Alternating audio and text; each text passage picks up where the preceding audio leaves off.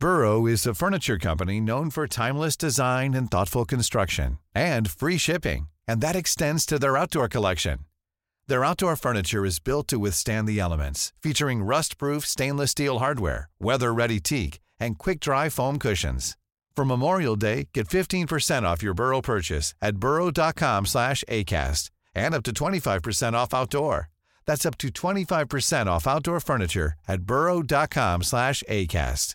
Spring is my favorite time to start a new workout routine. With the weather warming up, it feels easier to get into the rhythm of things. Whether you have 20 minutes or an hour for a Pilates class or outdoor guided walk, Peloton has everything you need to help you get going.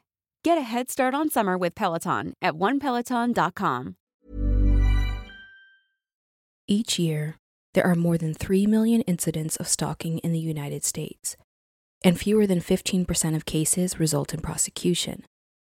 In 2012, a man was brought to trial in the state of Texas for stalking a woman he met in 2009. Over the course of a few years, this man's obsession quickly escalated from disturbing to violent. I'm your host, Nisa. Welcome to the Lost Crimes Library podcast. This is the chilling stalking case of David McGee.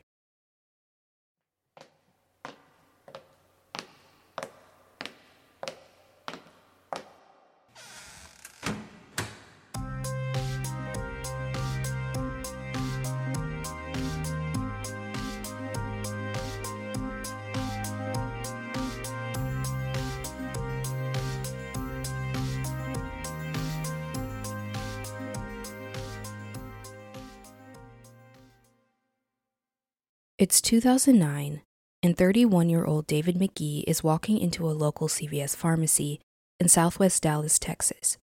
Meanwhile, a young woman named Sharmika is standing in the pain medication aisle, searching for some relief for her recently sprained ankle.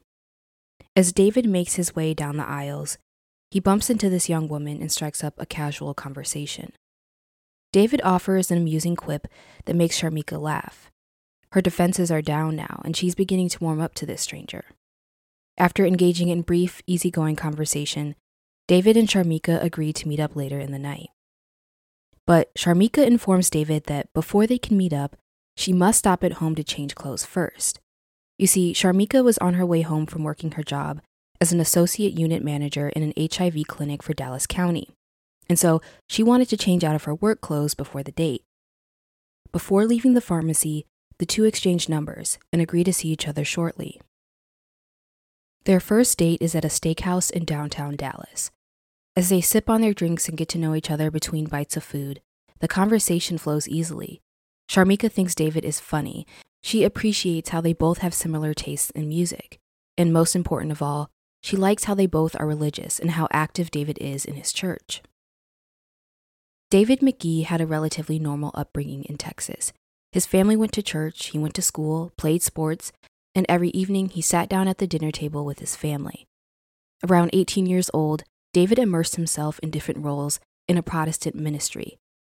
Around this time, David was offered a position as a youth pastor at a church, and he gladly accepted. David's involvement in the church is something that really attracts Sharmika to him. During the date, Sharmika makes it clear what her boundaries are. She tells David that at this point in her life, she isn't really looking for anything serious. She would be open to being just friends, nothing more. And David agrees. He tells Sharmika that he's comfortable only getting to know Sharmika in a casual way, as just friends. In the following months, the two go out on several more dates together. Sometimes Sharmika would initiate contact with David. They'd meet up and she would sip wine as David ate, and they would just talk about life. It was all very mellow and easy. At this point in their friendship, Sharmika feels comfortable inviting David to come see where she lives. One night, she invites David over to her place, and they end up having sex for the first time. And this is where their relationship took a turn from just friends to something more. It's also the point where Sharmika begins to notice some major red flags about David McGee. After two or three months of hooking up with David, Sharmika begins to notice some red flags. Although David appeared to be comfortable with a casual relationship with Sharmika, there were patterns in his behavior that were pointing to the opposite. Red flag number one Sharmika begins to notice that David is becoming more controlling. For instance, David is always telling her to call him when she arrives at her various destinations throughout the day. Understandably, Sharmika finds this overbearing because she doesn't want to constantly check in with David every time she makes a move. It begins to feel like David is crossing one of Sharmika's boundaries. She begins to wonder if the relationship is just casual, why does David need to know where she is at all times? Red flag number two David often begins to accuse Sharmika of seeing other people behind his back. David begins expressing concerns about Sharmika's friendships with the opposite sex. He believes that men and women cannot be just friends. Red flag number three. One night, Sharmika is attending an event with her sorority sisters that David has not been invited to. However, he suddenly shows up there unannounced and unwelcomed. This violation of her boundaries really upsets Sharmika. However, for whatever reason, this is not Sharmika's breaking point. Instead, she continues the relationship with David, possibly hoping that he would change or come to his senses about everything. But David's controlling behavior only escalates. By July 4th, 2009, David's behavior only worsens. Her parents are celebrating the 4th with a party at their home. David is calling and texting Sharmika incessantly, but Sharmika is not responding to David's attempts to reach her. So David decides he's going to drive over to Sharmika's parents' house. When David McGee unexpectedly appears outside Sharmika's parents' home, Sharmika and her mother are outside the house talking on the porch. All of a sudden, Sharmika and her mother look toward the street and see David driving slowly past the house. He doesn't roll his window down and wave at them. He doesn't park the car and say hi. He just rolls by. And this unsettles Sharmika in a major way because she told David she would be at her parents' house. But David was coming by to check on her despite knowing where she was. This incident is the final straw for Sharmika. Sharmika realizes that it's time for her to end things with David McGee. On August 4th, 2009, after five months of dating, Sharmika makes the decision to end her relationship with David McGee. The red flags were starting to stack up, one after the other, too many to count. But Sharmika ending the relationship only makes David upset. He isn't willing to take Sharmika's no for an answer. On the day Sharmika breaks up with David, he follows her in his car. When Sharmika pulls onto the highway where the speed limit is 70, David begins to aggressively pursue her in his own car. At first, he's following behind her, but then he abruptly pulls in front of her car and slams on his brakes. Fortunately, Sharmika is able to react quickly and safely by swerving into a lane where there are no cars. But when she drives past David, she catches this creepy and disturbing look in his eyes. All she can see in his eyes is contempt. At this point, Sharmika is really scared because this is the first time David has ever put her life in danger. He really tried to cause her serious harm. All Sharmika wants at this point is to have David out of her life forever. But David has other plans. On August 4th, 2009, the night he tries to hit Sharmika with his car, David heads over to Sharmika's house to pick up his belongings he left there. While there, David and Sharmika have a verbal dispute. Sharmika asks David many times to leave her property, but David insists on getting his stuff before leaving. When David fails to leave after being asked several times, Sharmika threatens to call the police. As she is walking towards the phone, David rushes past her, pushing her in the process, and storms into her bedroom and yanks the base of the landline telephone out of the wall. On his way out of her house, he shoves Sharmika into the wall again. After this physical altercation, Sharmika was able to call the police. By the time they arrive, David McGee is gone. But shortly after Sharmika informed the police of what happened, David McGee is arrested and charged with assault. For the briefest of moments, Sharmika takes a sigh of relief. Finally, this man is out of her life, and maybe he finally gets the idea. Maybe he finally understands that Sharmika wants nothing to do with him anymore.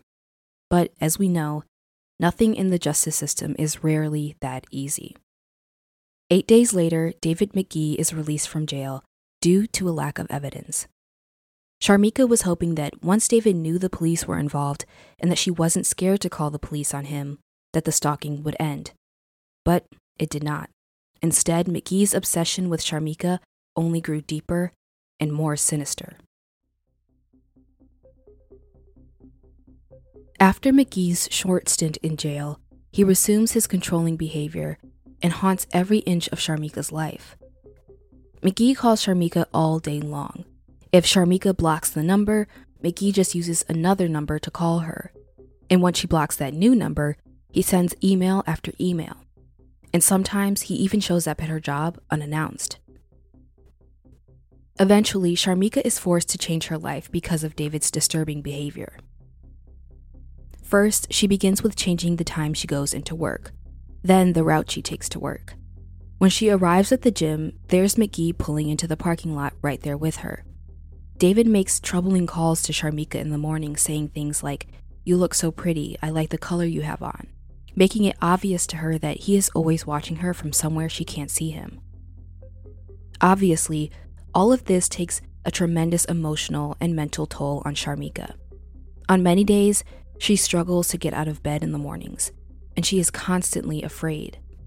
However, after months of harassment, Sharmika is finally able to secure a protective order against David McGee.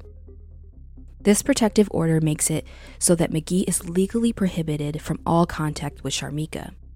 But again, this does nothing to stop McGee because he continues to call her over and over again.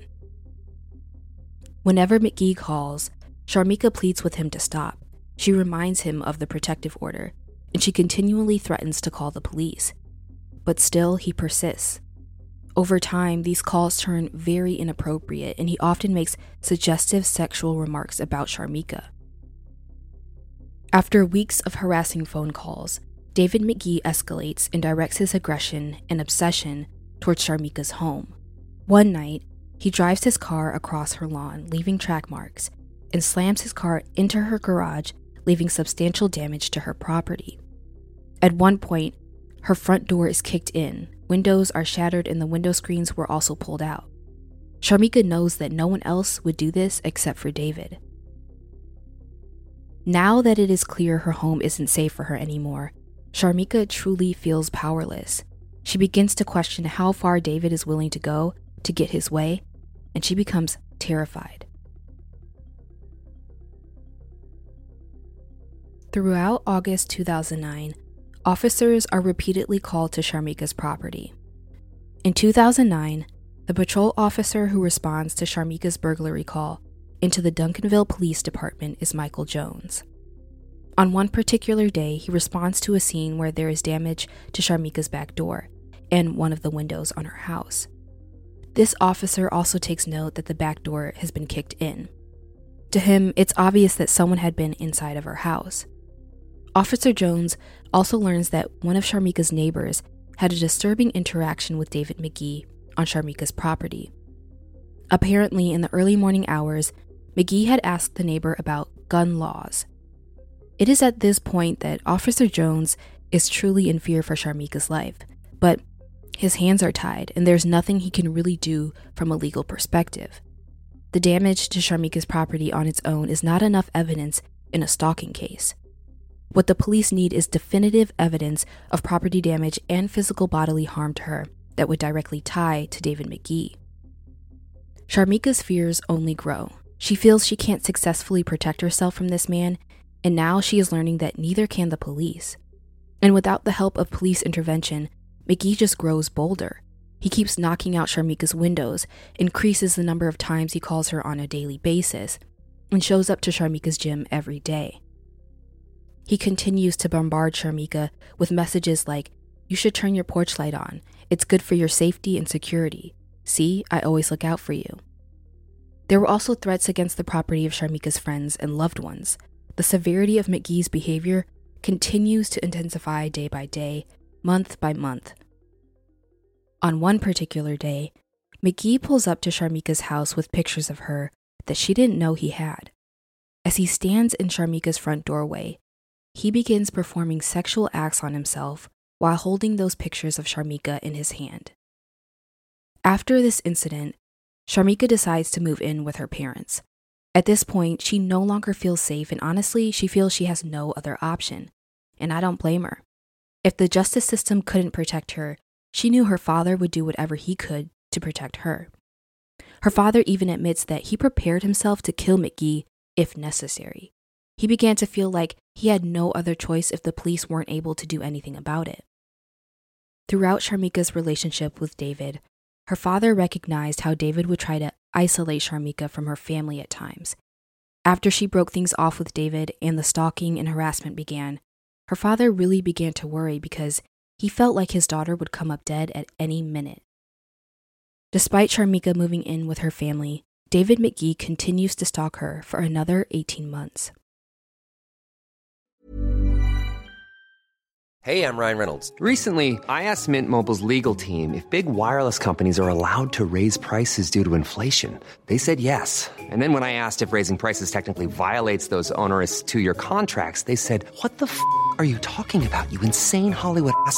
So to recap, we're cutting the price of Mint Unlimited from $30 a month to just $15 a month. Give it a try at mintmobile.com slash switch. $45 up front for three months plus taxes and fees. Promo rate for new customers for limited time. Unlimited more than 40 gigabytes per month. Slows. Full terms at mintmobile.com. Spring is my favorite time to start a new workout routine. With the weather warming up, it feels easier to get into the rhythm of things. Whether you have 20 minutes or an hour for a Pilates class or outdoor guided walk, Peloton has everything you need to help you get going. Get a head start on summer with Peloton at onepeloton.com. Hiring for your small business? If you're not looking for professionals on LinkedIn, you're looking in the wrong place. That's like looking for your car keys in a fish tank. LinkedIn helps you hire professionals you can't find anywhere else, even those who aren't actively searching for a new job but might be open to the perfect role. In a given month, over 70% of LinkedIn users don't even visit other leading job sites. So start looking in the right place. With LinkedIn, you can hire professionals like a professional. Post your free job on linkedin.com slash people today. Burrow is a furniture company known for timeless design and thoughtful construction and free shipping. And that extends to their outdoor collection. Their outdoor furniture is built to withstand the elements, featuring rust-proof stainless steel hardware, weather-ready teak, and quick-dry foam cushions. For Memorial Day, get 15% off your Burrow purchase at burrow.com slash ACAST and up to 25% off outdoor. That's up to 25% off outdoor furniture at burrow.com slash ACAST. According to SPARC, or the Stalking Prevention Awareness and Resource Center, quote, while legal definitions of stalking vary between states and jurisdictions, a good working definition of stalking is a pattern of behavior directed at a specific person that would cause a reasonable person to fear for their safety or the safety of others or suffer substantial emotional distress. Nearly one in three women and one in six men have experienced stalking victimization at some point in their lifetime, and most people are stalked by someone they know. 40% of people are stalked by a current or former intimate partner, while 42% are stalked by an acquaintance. According to SPARC, stalkers use all sorts of tactics to stalk their victims. They may make unwanted phone calls, approach the victim, or show up in places when the victim does not want them to. They may also follow and watch the victim or send unwanted texts, photos, emails, and messages through social media. Some other tactics of stalkers include sending unwanted gifts and or using technology to monitor, track, and or spy on the victim. This obsessive, violent, and controlling behavior from McGee was so foreign and startling. Up until this relationship with McGee, Sharmika had never experienced a relationship where there was physical violence.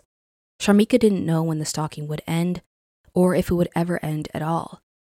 She feared for her life all the time. But things finally took a positive turn for Sharmika in May 2011. In May 2011, McGee is finally arrested on the charge of stalking outside Sharmika's workplace. And 14 months after McGee's arrest, prosecutor Stephanie Huff decides to bring David McGee's case to trial. And this action ends up saving Sharmika's life. When Stephanie Huff first looks at the case before her, she's alarmed by the sheer number of police reports. She discovers over 2,000 pages of records. One of the first steps Huff takes in preparing the case against McGee is obtaining McGee's text messages. These messages are extracted from Sharmika's cell phone, and what is discovered is shocking. The text messages reveal that there was one instance where David McGee messaged every male contact in Sharmika's phone her father, brother, all her male friends and sent extremely sexually degrading messages about her to them. And if what I've already told you about this case doesn't provide you with a portrait of the type of man David McGee is, I have more. His interviews on the Netflix docuseries I Am a Stalker are incredibly illuminating and offer a glimpse into his mental state and self perception. For one, this man consistently denies all the charges against him. My impression of him is that he pontificates about nothing, one of those people who talks a lot without really saying anything. What I say next may seem trivial, but trust me, it isn't. When talking, he frequently refers to women as females, and we get another glimpse into his perspective on women and dating when he says, quote, I've never used the term date very much. I don't really get into the whole wining and dining and trying to impress them, meaning women, and spending money for them to be around you. I've never really bought into that way of thinking, end quote. Now, this podcast is not the platform for me to get into why this is disturbing, but if you know, you know. In the interviews, the viewer gets a sense that David McGee is arrogant at times, completely lacks self awareness, and is not remorseful for any of his actions. In fact, he never takes accountability. This all brings me to prosecutor Stephanie Huff's conclusions about McGee that McGee knew what he was doing. And she comes to this conclusion based on the fact that David McGee wouldn't use his name in the text messages most of the time, and none of his cell phones were ever in his name. He knew not to leave behind a trail of evidence for police. Despite all the disturbing text messages Huff is able to uncover, the case is difficult to pull together. It's difficult to show how McGee was a threat to Sharmika because the case is still just circumstantial. No one ever saw McGee do these terrifying things to Sharmika. So, at this point in the case, the pressure is on prosecutor Huff to find more damning evidence. In general, Stalking cases are very difficult to prove because everyone expects DNA, video footage, and even eyewitness testimony to corroborate a victim's allegations. But unfortunately, quite often, stalking cases don't have much of this, and most of the time in Texas, stalking cases only result in probation or a minimum of two years in prison. So, to secure a significant prison sentence, Huff needs to adequately demonstrate McGee's ongoing threat to society. In 2012, the stakes are very high for Sharmika's case. It feels like if they don't get a conviction, McGee might hurt Sharmika, or worse, he could kill her. Prosecutor Huff begins to extend her investigation into David McGee's past. And what she unearths is so chilling. Huff finds police reports filed back in 2002 against McGee, which had never been brought to trial. The police reports show that there were a number of women who had issues with David McGee. There was one woman who he physically assaulted, and another lady where he left a voicemail saying, quote, Your life will be miserable. I have a key to your house. I'm going to be waiting in your house one night, and I'm going to F you up. End quote. Amongst these reports, Huff also learns of another case which began in 2004 and had chilling similarities to Sharmika's case. Prior to Sharmika, David was in another relationship with another woman. This relationship dated back as far as 2004 and continued until 2009, which is around the time he met Sharmika. When this woman attempted to end things with McGee, much like with Sharmika, he called this woman's job repeatedly to harass her throughout the day, calling her at home, damaging her property, and threatening to assault her and her family. However, in this case, McGee also physically assaulted the woman on other occasions, breaking her nose, strangling her, forcing her to have sex, and he even threatened to beat her brains out and kill her and dispose of her body in a river. This is the same man who quotes scripture and uses his role as a pastor to come across as a great man. That's until you get to know him. It seemed like because he ended up finding Sharmika, maybe that's why he finally left this other woman alone it was like he found his new obsession with Sharmika. But because he finally left the woman alone, she said she didn't want to prosecute McGee for his crimes. Huff determines through her extensive research into his criminal past that David McGee is a sexual deviant predator that stalked and harassed numerous women over several years. These records established a pattern of behavior that McGee did this to other women too. With this new knowledge about McGee's past, it becomes even more important for Huff to ask for as much time as possible in prison for this case.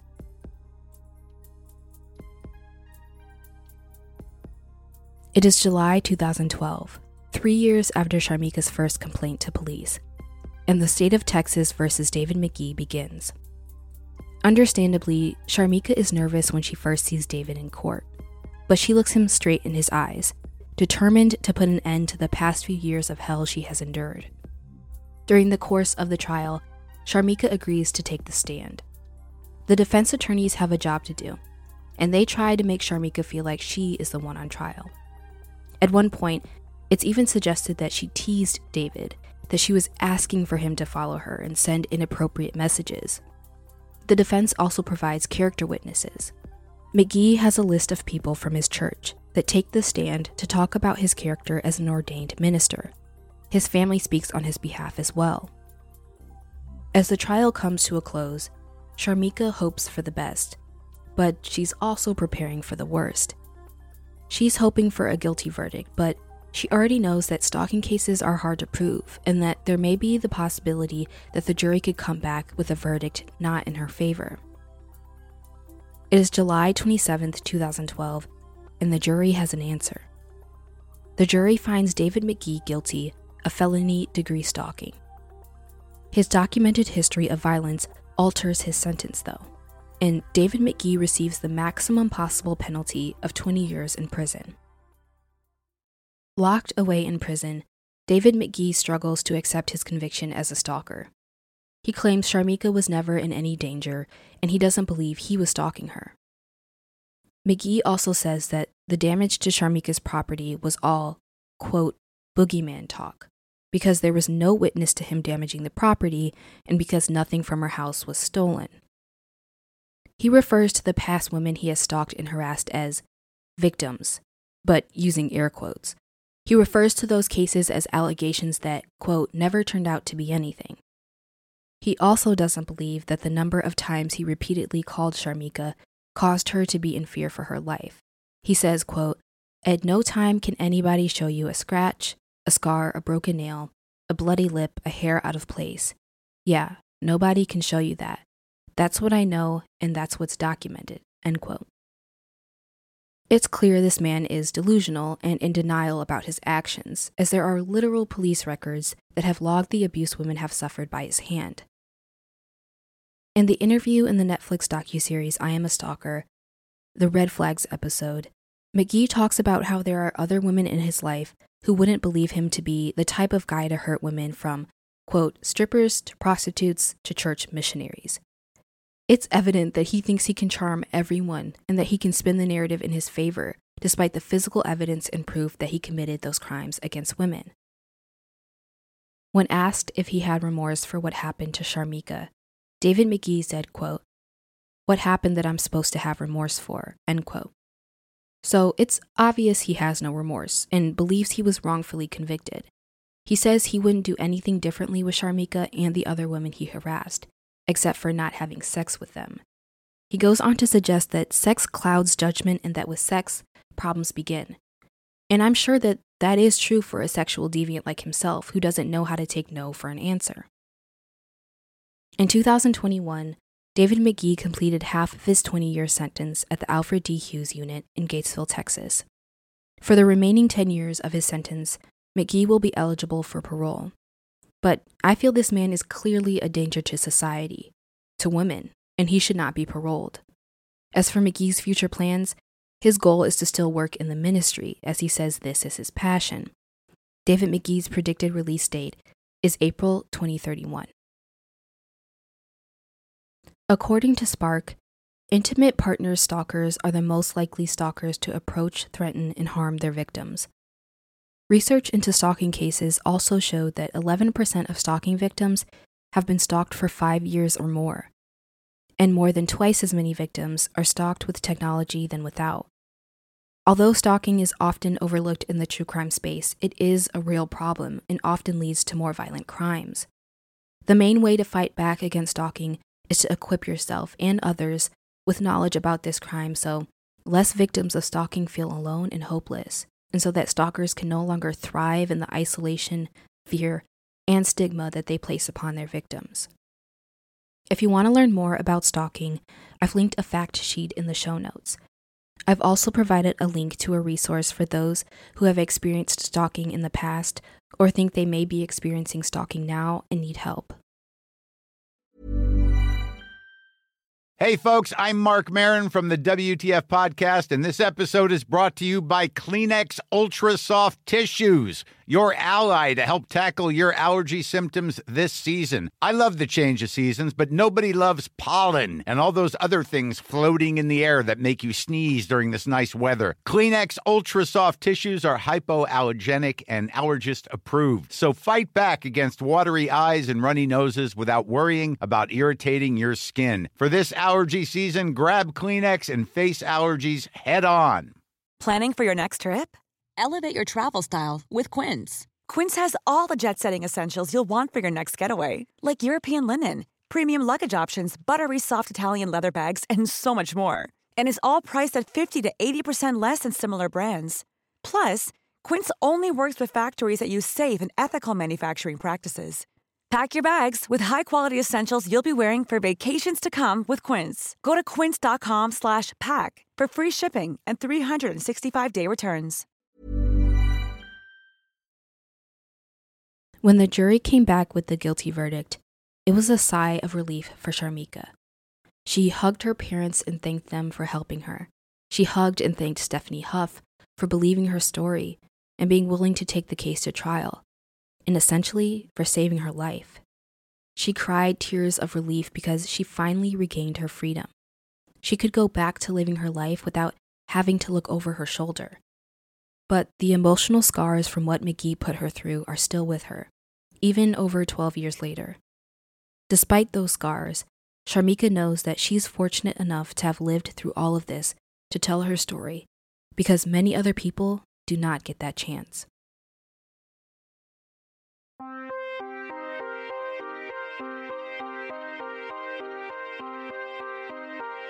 Thanks for listening to another episode of the Lost Crimes Library podcast.